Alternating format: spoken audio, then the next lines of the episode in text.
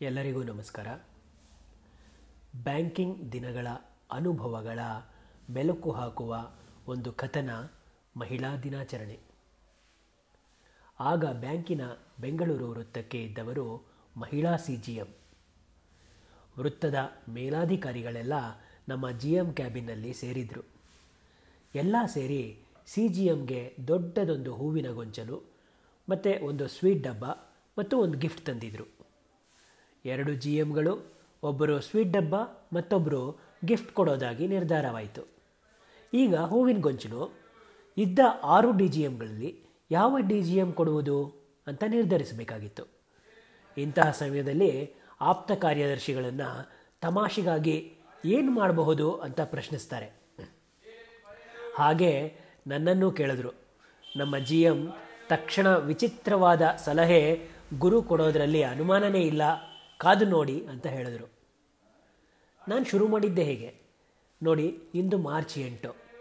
ಬೆಳಗ್ಗೆ ಎದ್ದ ಕೂಡಲೇ ಯಾವ ಡಿ ಜಿ ಎಂ ಮೊದಲು ತಮ್ಮ ಹೆಂಡತಿಗೆ ಮಹಿಳಾ ದಿನಾಚರಣೆಗಾಗಿ ಶುಭ ಹಾರೈಸಿರ್ತಾರೋ, ಅವರು ಸಿ ಜಿ ಎಮ್ಗೆ ಹೂವಿನ ಗೊಂಚಲು ಕೊಡಲು ಅರ್ಹರು ಎಂದೆ.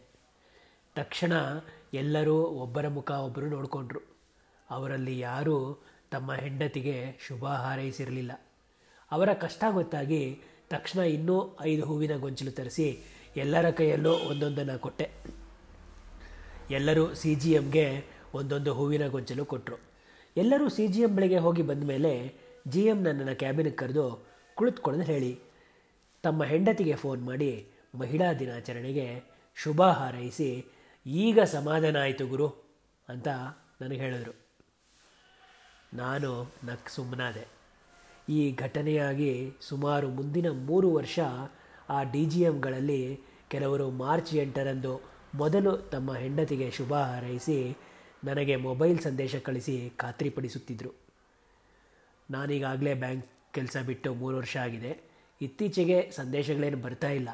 ಆದರೆ ಅವರುಗಳು ತಮ್ಮ ತಮ್ಮ ಹೆಂಡತಿಯರಿಗೆ ಮೊದಲು ಶುಭ ಹಾರೈಸುವುದನ್ನು ಮರೆತಿರುವುದಿಲ್ಲ ಎಂಬುದು ಖಾತ್ರಿ ನನಗಿದೆ. ನಮಸ್ಕಾರ.